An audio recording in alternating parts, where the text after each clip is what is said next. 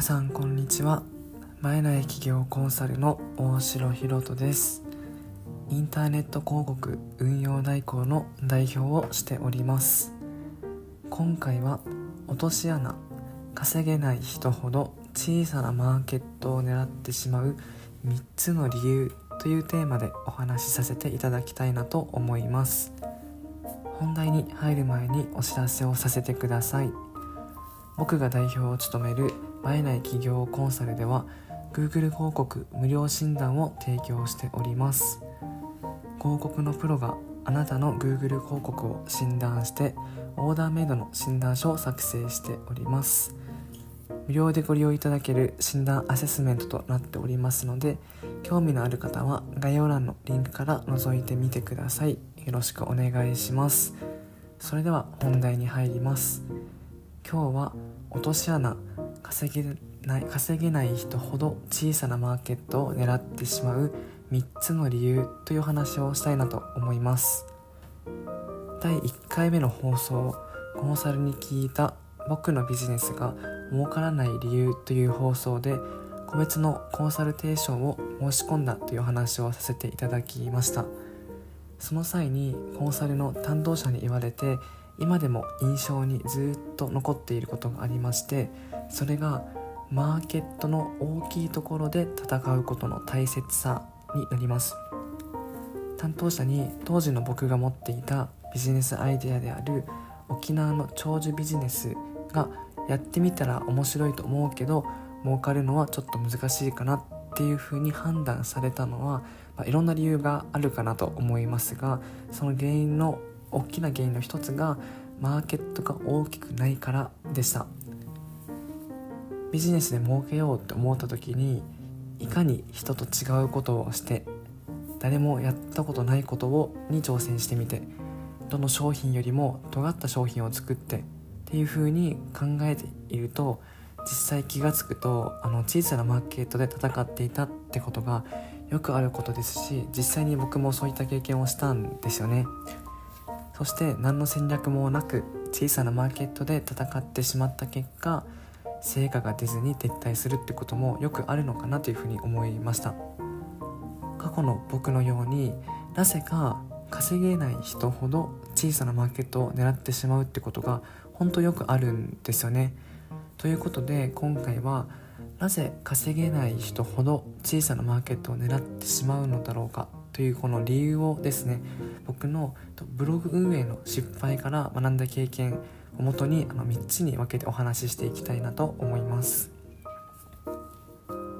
稼げない人ほど小さなマーケットを狙ってしまう理由の1つ目っていうのがみんなと同じことをやっても儲からないと思っているからになります。実は過去の僕も全く同じように思っていたんですよね。みんなと同じことやっても儲からないから儲けるためには人と違うことをやらないといけないっていうふうに僕も思っていましたしそういった風にあにインフルエンサーだったりビジネス界隈の人が言っているようなことを聞いたことも実際あるんですよね。でそのためのあのやることのキーワードとしてこの差別化っていうのが出てくると思いますがあ差別化が大事だから人がやらないことをやろうというふうに思っていたんですよね。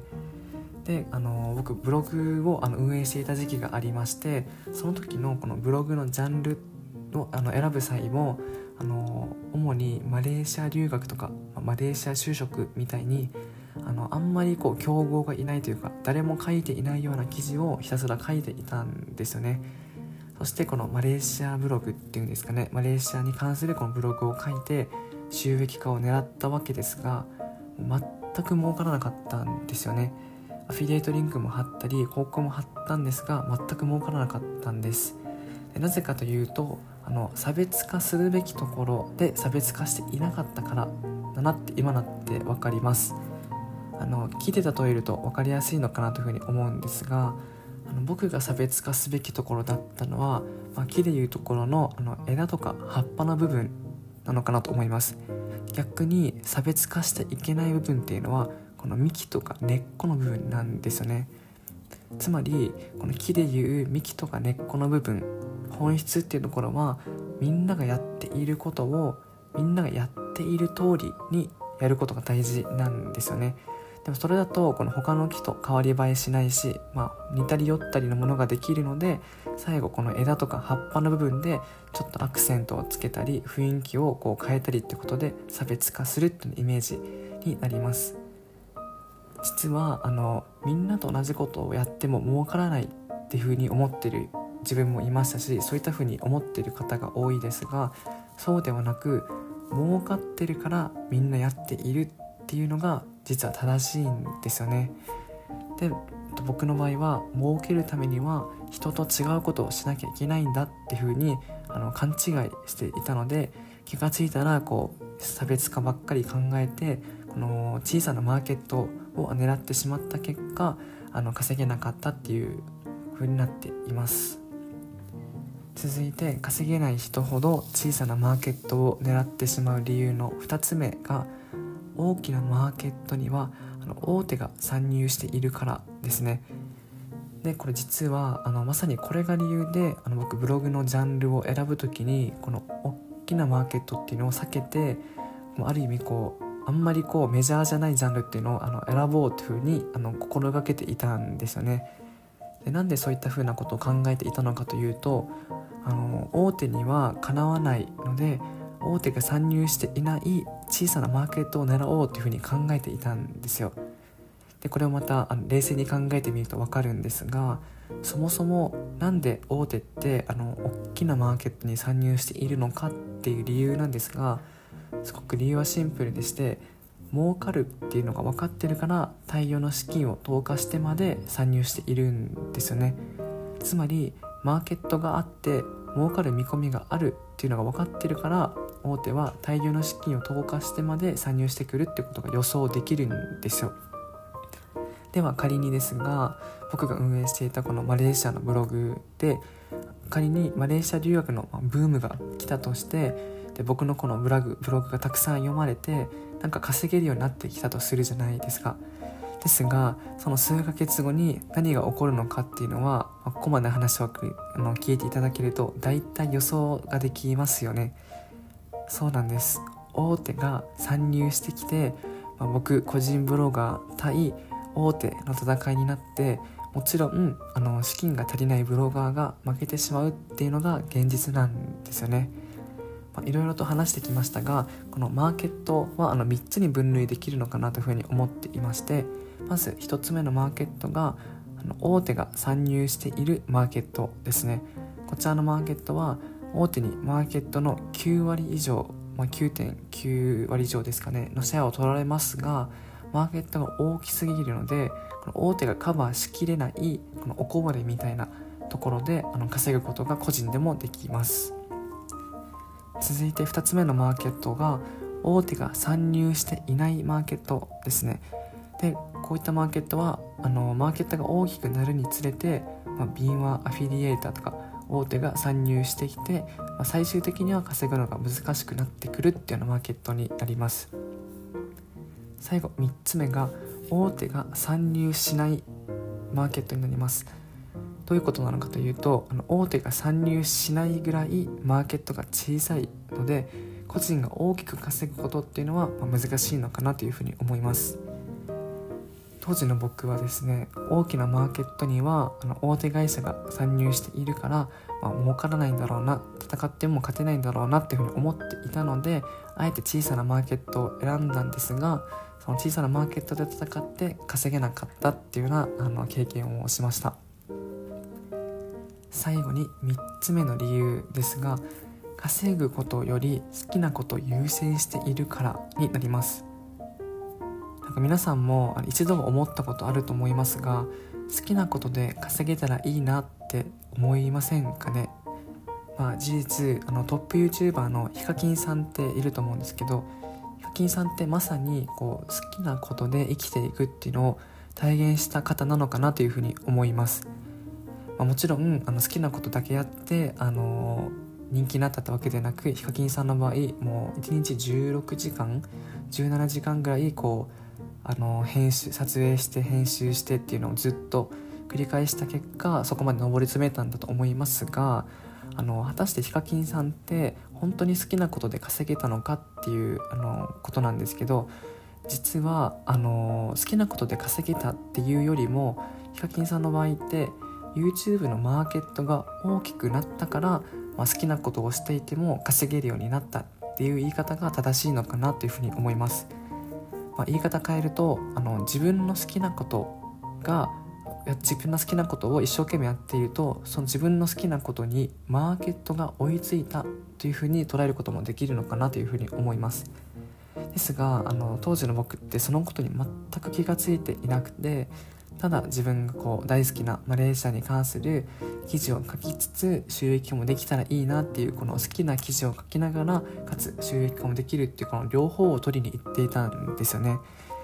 つまりまとめますと好きなことでもし稼ぎたいって思っているのであれば自分の好きなことイコールマーケットが大きいジャンルもしくはマーケットが大きくなることが見込めているジャンルでなければならないんですよね。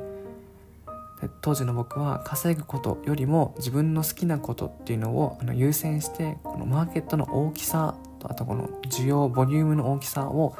全然気にしなかったことが原因で、まあ、結果としてブログでは稼げなかったっていうようなことになります。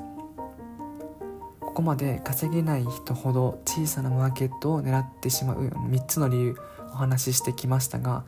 この話聞いて皆さんどう思いましたでしょうか？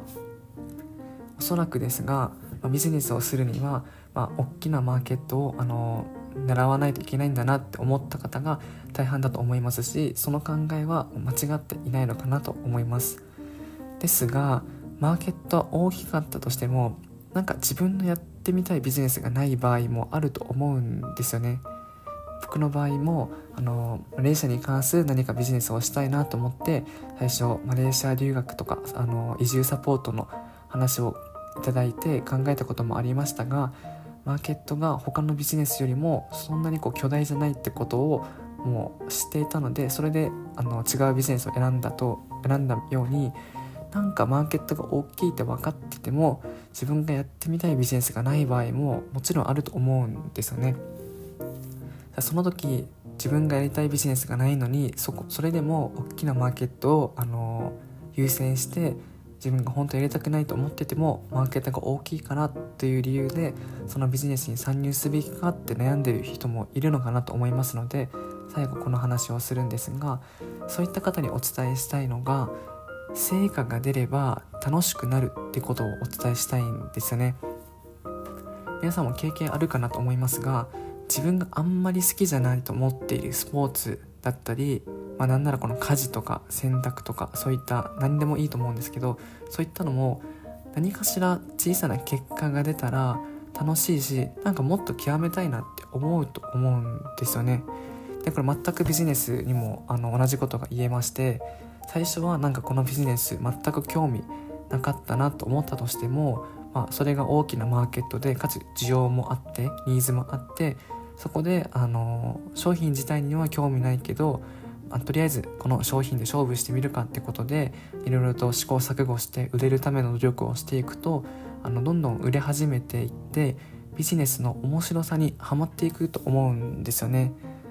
なのでこのマーケットが大きくてすでに今売れている商品もうこれはもう売れるっていうのがもうこれから今までのデータ以上分かっていてこれからも売れるであろうっていう見込みがある商品サービスであればまあ、自分の好き嫌い関係なくまずは売ってみるっていうマインドでビジネスをすると結果もおのずもでおのずと出てきて楽しくなるのかなというふうに思います。はい、ということで今日は落とし穴稼げない人ほど小さなマーケットを狙ってしまう3つの理由というテーマでお話ししました今日のおまけトークは24年間満たされない人生を送った結果得られたものという話をしてみたいなと思います。僕も今年で24歳になります。今までの人生を振り返った時本当にずっと普通の暮らしがしたかったなって思っていたんですよね、まあ、この普通の暮らしっていうのは、まあ、例えば家族4人で一緒にご飯を食べたりとか夏休みでは家族でちょっと弾丸旅行に行ってみたりとかあとはなんか何かあった時に頼れる、まあ、親父がいたりみたいなこうそんなありきたりな普通の暮らしっていうのが僕はこうできあの送ることができずに、まあ、24年間ずっと満たされない人生を送ってきたわけなんですよね。なんかここまで来たら少しあのネガティブな風に聞こえるかもしれませんがでも今思えばあの満たされなかった人生でよかったなってあの思うことができるんですよね。でなぜかというとあの本当にありがたいことなんですが僕のことを応援してくれる人たちと出会えたからになりますここからは僕の考えになりますがもしも普通の暮らしがあのできていたとするならばあの全ての問題ってあの家族内で完結すると思うんですよですが僕はこの家族以外の誰かに頭を下げて助けを求めないとあのここまで来ることってできなかったんですよね、まあ、あの今でも印象残っているエピソードがあるんですが僕が大学1年生になったばかりの頃もう入学する前の話ですが初めてこの神奈川のあのアパートで一人暮らしをすることになったんですよね。ですが、まあ、沖縄から、まあ、両親が来て、まあ、一緒に内見とかもできなかったのでこのおかんの同級生のあの方に内見の付き添いをお願いしたんですよね。そして彼のおかげでこう無事にアパートも契約できてあのなんなら彼がこのアパートの保証人にもなってくれたおかげで僕はそのアパートに住めるようになったんですよ。そしてあれから6年後ですね。今では僕が、まあ、マレーシアとか、まあ、オーストラリアとかそういう海外から日本に一時帰国する際に、まあ、おじさんとまた神奈川で合流して一緒にお酒を飲めるまでの中になったんですねできっとですがまあ僕の親父が内見に行く時間も作れてまあ、飛行機代とかホテル代も出せたんだったら今こうしてあのおじさんと楽しくお酒を飲んでいる自分はいないなっていうふうに思うんですよ。なんか何もかもが満たされた人生で全ての問題が家族内で完結するっていう人生を送っていたとすると常にま親とか家族がどうにか助けてくれたりどうにかしてくれるのでもう家族以外の誰にも迷惑をかけないし誰も頼る必要ってなかったと思うんですよ。